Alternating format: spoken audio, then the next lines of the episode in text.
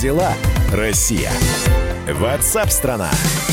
Итак, друзья, это прямой эфир радио «Комсомольская правда», 1 июня, хотя, судя по погоде, как говорил барон Мюнхгаузен, 32 мая не иначе. В общем, не, не летняя погода, это явно, но в московском регионе, по крайней мере, вы можете про свою погоду написать 8967 200 ровно 9702. Ну, а мы продолжим рассказывать вам о важных, актуальных, насущных событиях. Все это в комментариях экспертов, ну и с вашим непосредственным участием. Сегодня президенту представят национальный план по поддержке экономики. Кто-то уже пишет по спасению экономики.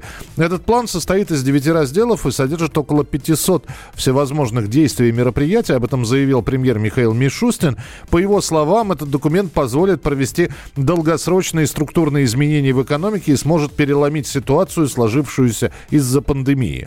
Сегодня истекает срок поручения президента по разработке общенационального плана действий по восстановлению экономики, занятости и доходов населения.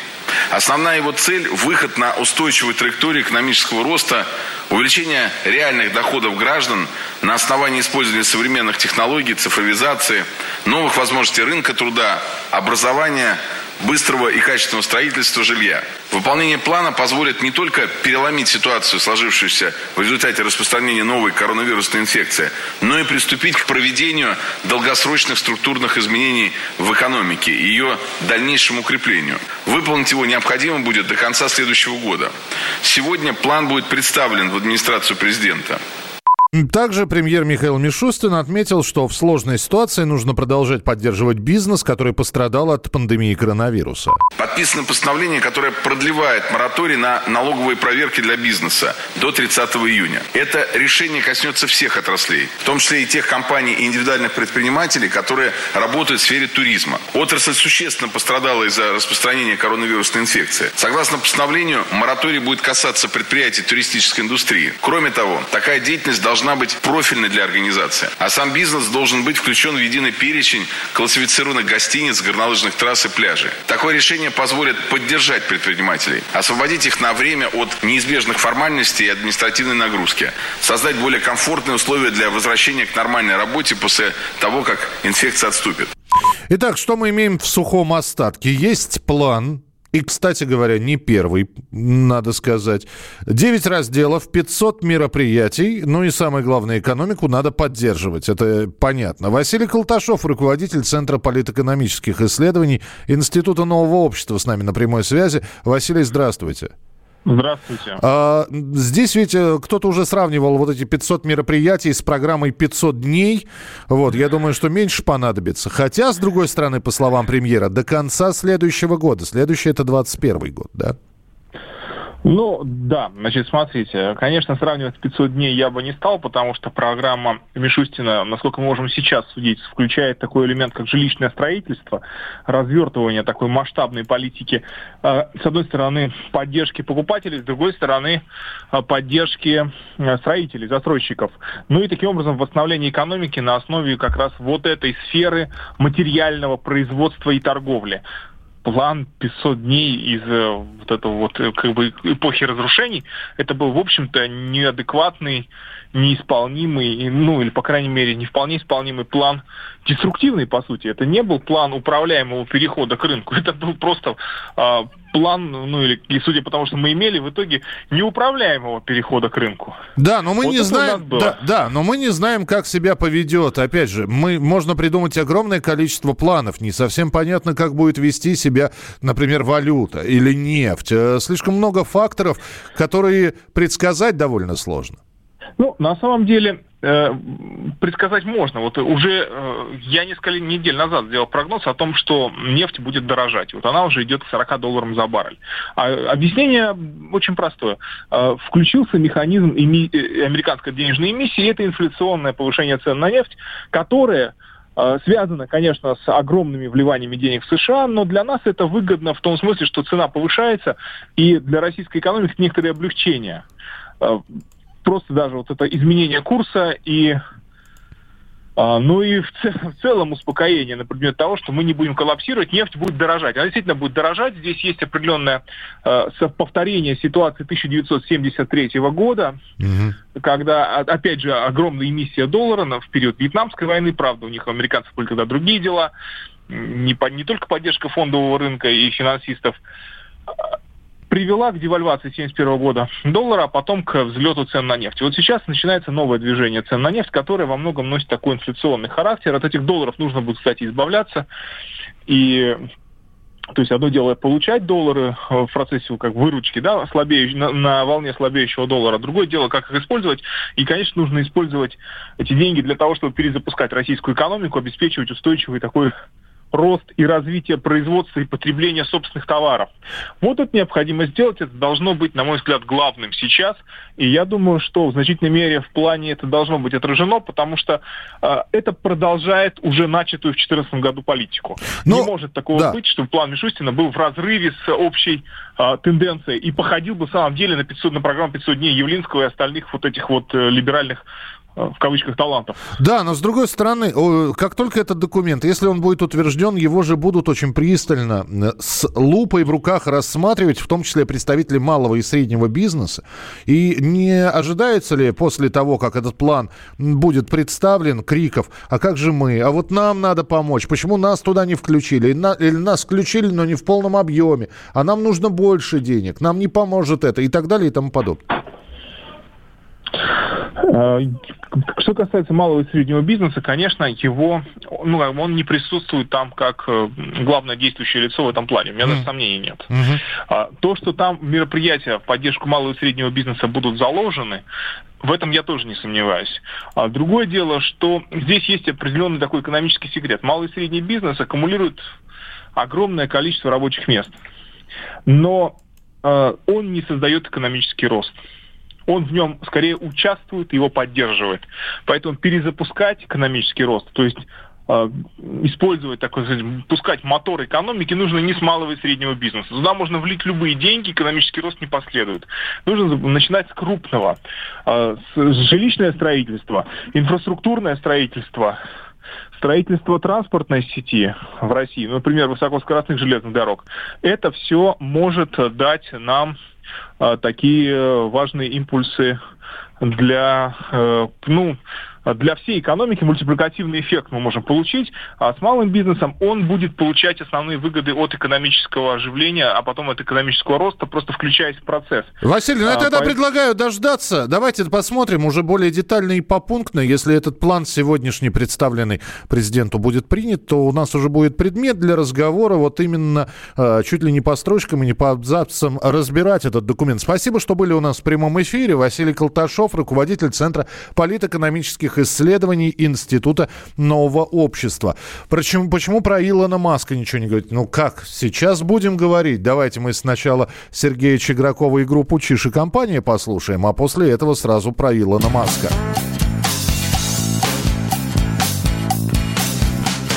Ветер вырывает из рук последние деньги. Ветер последние деньги На углу пяти углов До тринадцатого дома пара сотен шагов. Холодный ветер вырывает из рук Последние деньги.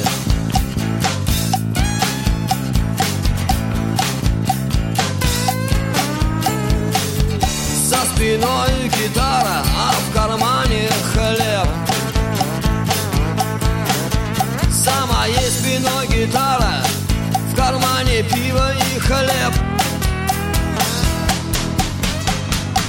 Немного жаль, что теперь не лето А у тебя неплохая блок-флейта. За моей спиной гитара В моем кармане пиво и хлеб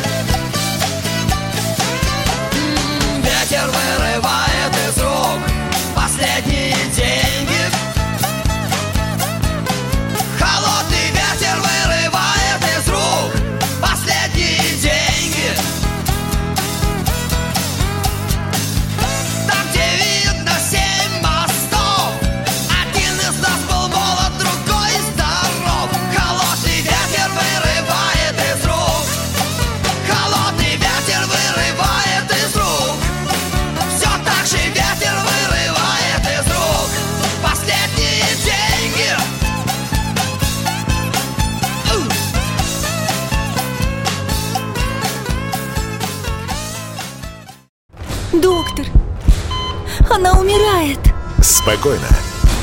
Мы знаем, кто спасет ее.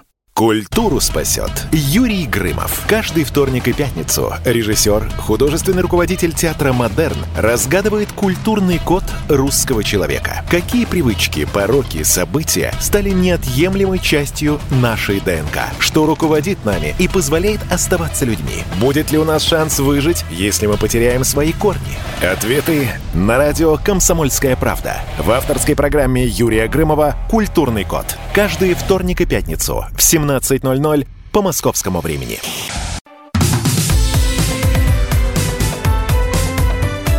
Как дела, Россия? Ватсап-страна!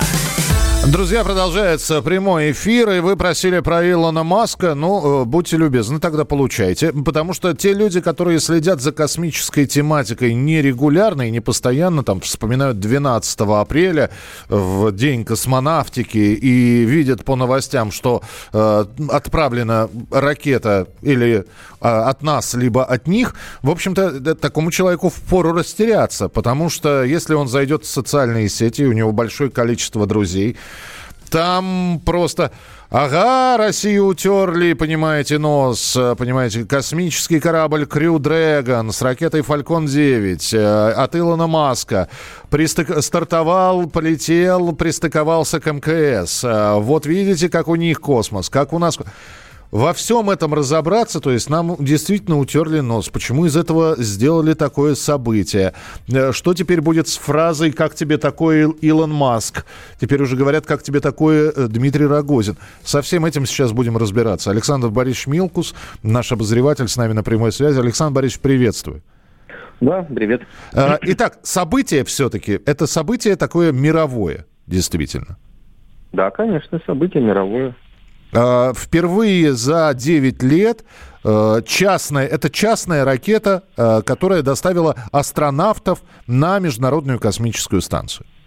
Ну, наверное, дело все-таки не в том, что это частная ракета, хотя э, это показатель того, что частники эффективнее, чем э, Э, государства и, и, и у нас, и в Америке, где, вот можем сравнить, да, э, в этом году должен полететь еще корабль Starliner от Боинга, да, в общем, такая крупная государственная корпорация. Так вот, э, свой корабль Илон Маск построил за 3 миллиарда долларов, который ему дало НАСА. Но он доказал, что он может это сделать. Угу. А Боинг за это примерно такой же корабль уже получил 5 миллиардов. Вот что все дело. И Маск полетел первый. Хотя к нему были гораздо больше претензий, гораздо больше вопросов, потому что ну, появился в 2002 году, компания появилась SpaceX. Кто это, что это, чего не могут, да? А вот он доказал за 18 лет, что могут сделать хороший, современный, уникальный, красивый корабль с возвращаемой, с возвращаемой капсулой, с э, первой ступенью, которая возвращается и можно использовать заново. То есть новые технологии, молодец. 18 да. лет это нормальный срок вот для подобного для проекта? Для того, что предприятие практически возникало, возникло с, с нуля, да, конечно. Но мы должен понимать, что, конечно, это идея Маска, в общем-то, и он пришел с нуля. А в, этом, в эту компанию пришло много специалистов после того, как закрылась компания Space Shuttle. Вот. Э, туда пришли классные инженеры из НАСА. То есть э, он собрал хорошую, современную, молодую команду. Я э, был э, несколько лет назад э, на космодроме в Штатах и разговаривал с ребятами, которые работают в компании SpaceX и в Orbital от ATK.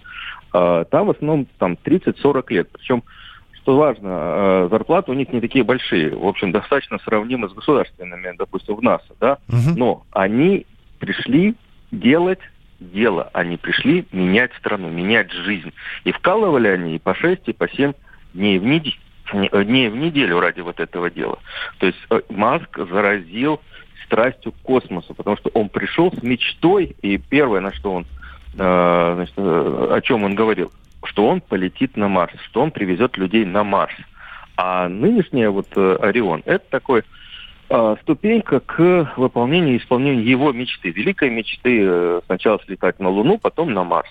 И вот это, конечно, очень важно, потому что кроме технологий, которые действительно у него очень крутые, э, уникальные двигатели э, метановые, которые можно э, несколько раз возвращать и запускать заново, и композиционные материалы, из которых сделан корабль, самое главное, что он возродил интерес к космонавтике у инженеров, у молодых ребят, и к нему рвутся, к нему рвутся делать новый космос. Вот это то, что нужно нам. То есть технологии мы придем, все остальное придем. Э, придем. Нам нужно молодежь привести в космонавтику. Это на самом деле уже делается. Я знаю предприятия, где много молодых. Угу. Причем это в основном это успешные предприятия, например, НПО «Энергомаш», который продает действительно Америке наши двигатели, но не для Илона Маска, для э, двух других ракет. Э, и там, там специально занимаются выведением, разведением молодежи. Много молодежи, прекрасный коллектив «Центр Келдыша», где делают, кстати, метановые, разрабатывают метановые двигатели наши. Э, сейчас, в, общем-то, у меня есть ощущение, что э, маятник кач, качнулся в другую сторону, и, э, в общем-то, есть надежда на возрождение российской космонавтики, на возрождение новых технологий. Э, ну, конечно, это должно пройти время. Не 18 лет, как у Маска, все-таки у нас есть ну, можно сказать, унавоженное пространство многими годами и традициями, но для того, чтобы вот был такой лозунг у нас э, «подними голову», для того, чтобы поднять голову, на какое-то время надо. Главное, ну, что мы да. это понимаем и делаем это сейчас. Делаем. Александр Борисович, здесь у слушателей, я вот у, у, у, сейчас прочитал это слово у слушателей, я его часто встречаю, что м, можно относиться как угодно к Илону Маску, это действительно то, что он сделал, это прорыв, это толчок, но есть ли там немного пижонства? И вся рекламная шумиха, и вот эти костюмы астронавтов, которые обсуждаются больше, чем сам полет. Слушай, ну, на, на самом деле деле э, Илон Маск, кроме того, что он прекрасный инженер и сообразительный, он прекрасный продавец, менеджер. Да? Это, это время нынешнее такое. Мы должны еще не только произвести продукцию, но его продать. Э, Илон умеет упаковать это и умеет из этого сделать шоу. Но он не делает шоу на пустом месте. Это не пустая конфетка, где обертку развернул, а там ничего нет. Но он понимает законы жанра, и действительно, э, скафандры э, сделаны э, Фернандесом, это дизайнер костюмов для фильмов Голливуда. И правильно сделаны. На самом деле, вот если вот на минутку оторваться про скафандры, на самом деле, как устроен скафандр, это засекречено. Мы не знаем, что там внутри. Угу. То есть какие-то системы обеспечения и так далее. Для меня это странно, допустим, что подключение воздуха происходит через клапан, который находится на колене. Может быть, это так удобно. Вот вот, то есть, кроме элементов шоу, есть еще элементы э, тайны. Тайны, да. Тайна тоже это очень важная такая вещь. Ну, скажем, вот вчера шла трансляция, я смотрел на нескольких каналах, смотрел документы. А, вот мы знаем, как устроен, э, извините, туалет. Это тоже важный элемент в российском космическом корабле. Прям вот схему знаем. А если э, туалет в драконе, мы не знаем. Ну, то есть еще, е- еще и по покров мистики. Ну, мистификация такая есть небольшая. Ну, не мистификация, но тайна. Тайна, тайна. присутствует, да. И это, и это красиво. Это все обсуждают. Он, он знает... Я был э, на лекции Илона Маска в 2018 году на Международном конгрессе в Аделаиде, в Австралии. Он знает, как работать с публикой. Он показывает красивые картинки. Он, ну, в общем, он молодец еще с точки зрения привлечения внимания к отрасли. Я думаю, что полетит Starline и Boeing, э, в принципе, примерно такой же корабль такого же класса, все будет гораздо тише.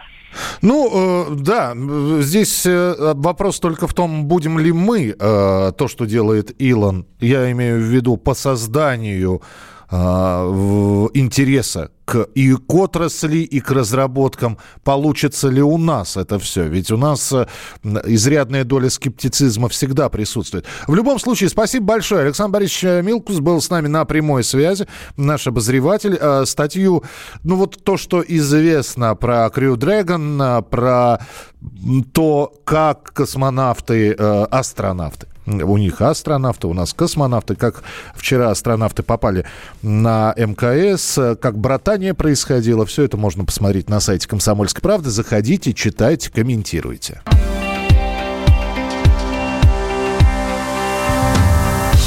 В багровых тонах расцвела паранойя В соседней вселенной случилась война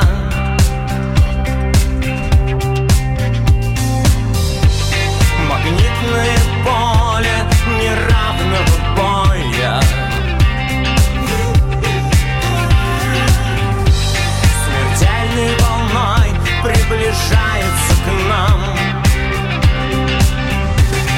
Если взорвется черный сон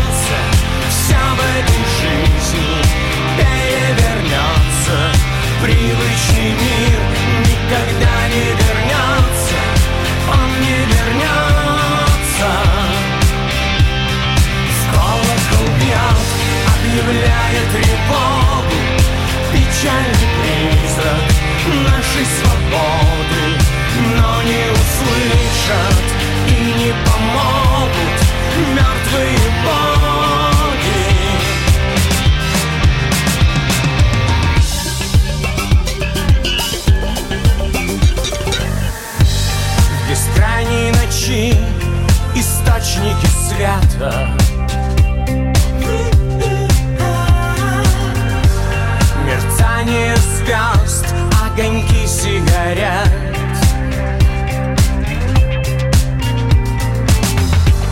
Последний парад начинают планеты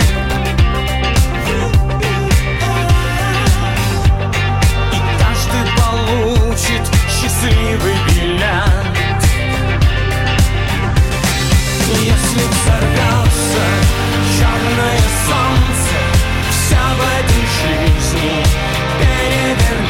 перевернется Привычный мир никогда не вернется Он не вернется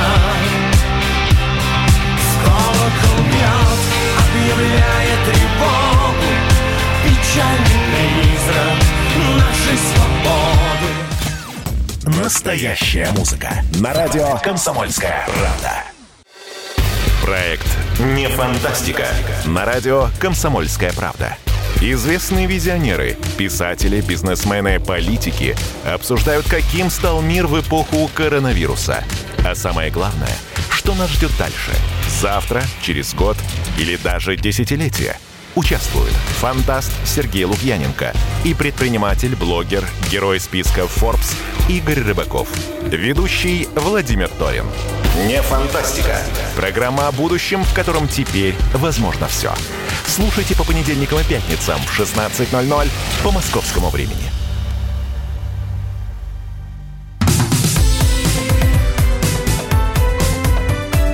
Как дела, Россия? Ватсап-страна! Это прямой эфир радио «Комсомольская правда». О чем говорит Россия, о чем говорит страна. В комментариях экспертов, специалистов и с приглашением всевозможных людей в эфир. Прямо сейчас э, мой коллега, ведущий Валентин Алфимов в эфире появляется нашей передачи. Валя, привет. Привет, привет, Миша, привет всем нашим слушателям. С Международным днем защиты детей тебя батя. Спасибо.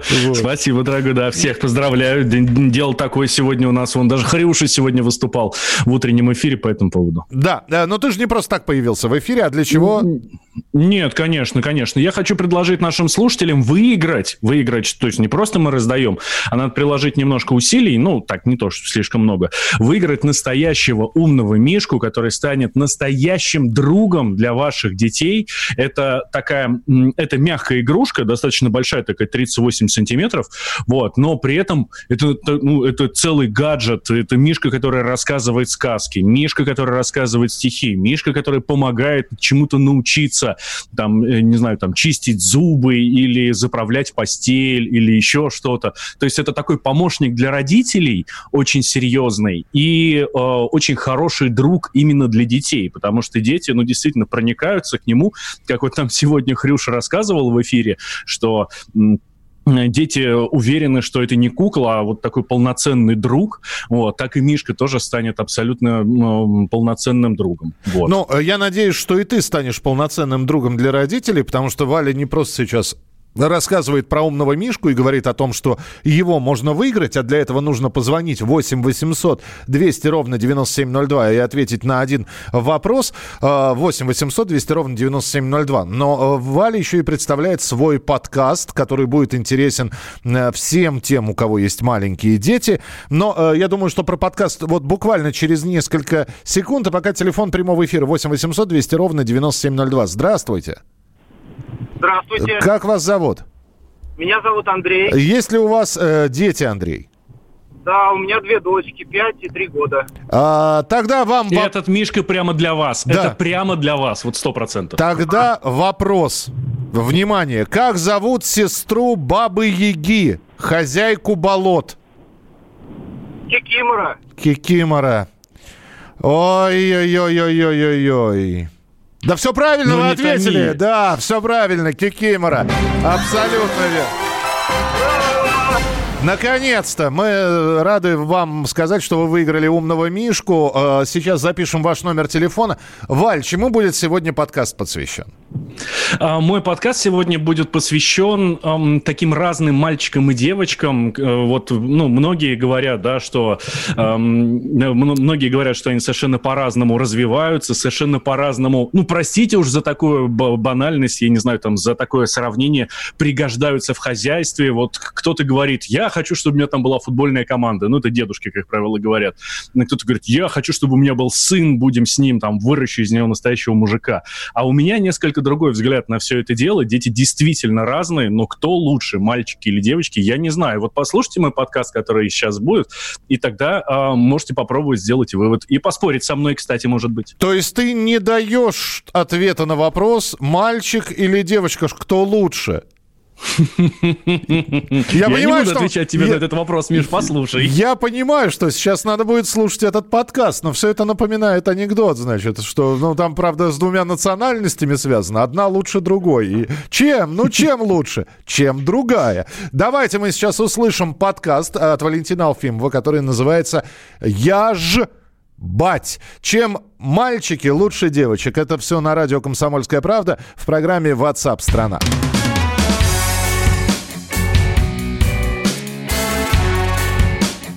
Я ж бать.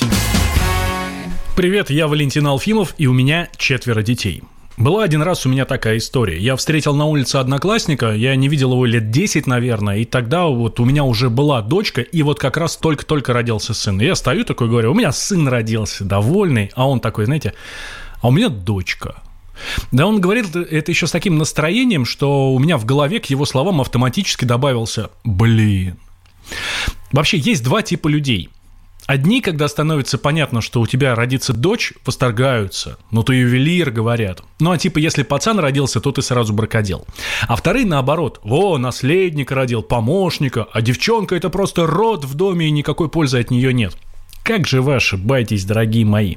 Но об этом чуть попозже. Но я, кстати, согласен и с одними, и с другими, но ровно в той мере, что мальчики и девочки принципиально разные – а кто вот лучше, это уже решать каждому. Но часто бывает, мужики склоняются к мысли, эх, хочу сына, наследника выручу, настоящего мужика. А вы знаете, кто такой настоящий мужик? Не, ну серьезно. Вы, воспитанные в распавшихся семьях мамами, бабушками, это первый вопрос. И второй, окей, настоящего мужика вы видели, по телеку, например. Там, не знаю, Сталлоне или Крокодил Данди. А как его сделать, вы знаете? Мне вот с девчонками намного проще. Тут много всяких причин, во-первых, девочку перелюбить нельзя. Она потому что твоя принцесса, она маленькая девчонка, она ничего не может делать не так. Ну, такого просто не бывает.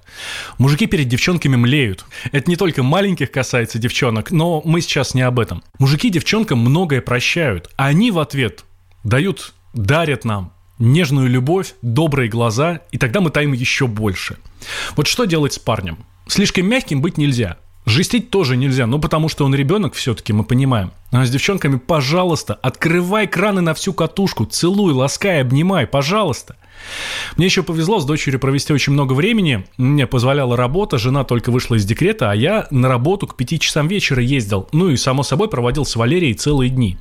Мы ходили гулять, ездили с ней на занятия, делали вместе уроки, ну, которые задавали на этих самых занятиях. И вот с тех пор у меня с ней особая связь. Ей уже 10 лет, почти 11, а она меня понимает вот буквально с одного взгляда. Знает, что папка никогда не сделает ей ничего плохого. Даже если я обещаю ей воткнуть вилку в глаз, а я это делаю регулярно. С сыновьями не совсем так. Они больше к маме. А вот Лерка у меня настоящая папина дочка. Он самый счастливый из нас, избранный небесами. Он вам не старый баркас, а фрегат с парусами. В чем же причина тогда? Две обычные строчки ждут его дома всегда. Его папины. Она тянется ко мне, хочет проводить со мной время и помогать. Вот как-то я мастерил на даче песочницу. Рабочая сила – это я, девчонка 8 лет на тот момент и трое пацанов от 6 до 9 лет. Как вы думаете, кто таскал песок? Правильно, она. Пацаны от силы принесли две тачки. Потом у них начинаются игры, а это нет, она упрямая. После песочницы была еще посадка картошки, и да, она тоже таскала со мной этот ручной трактор. Так что я знаю, о чем говорю. И мне странно и смешно слушать тех, кто мечтает только о пацанах, кто предъявляет жене претензии, а есть и такие, за то, что не того родила. Мне странно слышать тех, кто называет девчонок лишним ртом. Знали бы вы, мужики, как вы заблуждаетесь. Любите своих девчонок, они принесут вам только радость. И внуков. А если повезет, то даже и внучек. С вами был Валентин Алфимов. До встречи в эфире.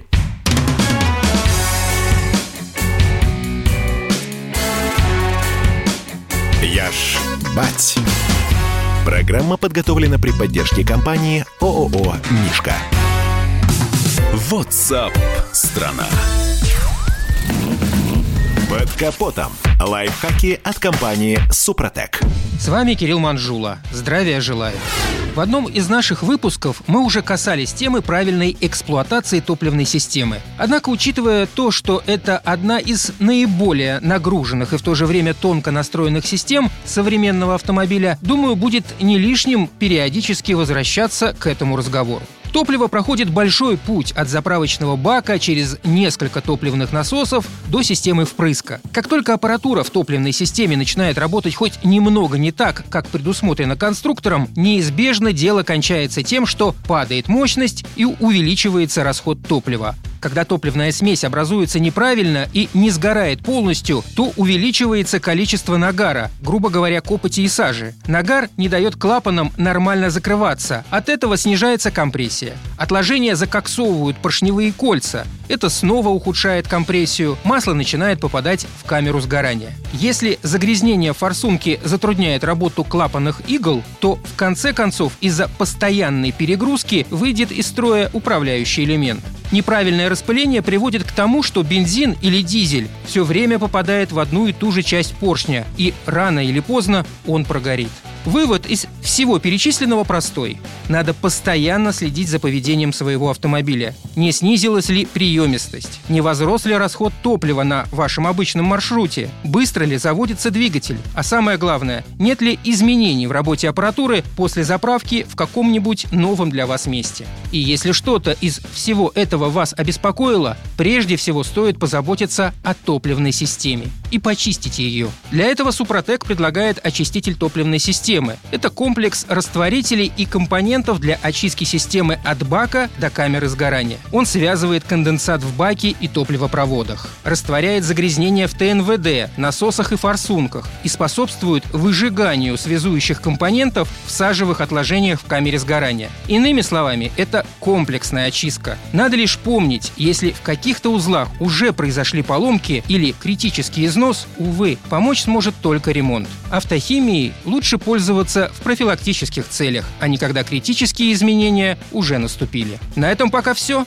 С вами был Кирилл Манжула. Слушайте рубрику «Под капотом» и программу «Мой автомобиль» в подкастах на нашем сайте и в мобильном приложении «Радио Комсомольская правда», а в эфире с понедельника по четверг в 7 утра. И помните, мы не истина в последней инстанции, но направление указываем верное. Спонсор программы ООО «НПТК Супротек». Под капотом. Лайфхаки от компании «Супротек». Как дела, Россия? Ватсап-страна! Когда армия. Состояние души. Военное ревю на радио «Комсомольская правда». По вторникам и четвергам полковник Виктор Баранец метко стреляет словом. Ну а теперь, если Эрдоган только заикнется, мы ему представим большую розовую дулю к носу. Ну правильно же.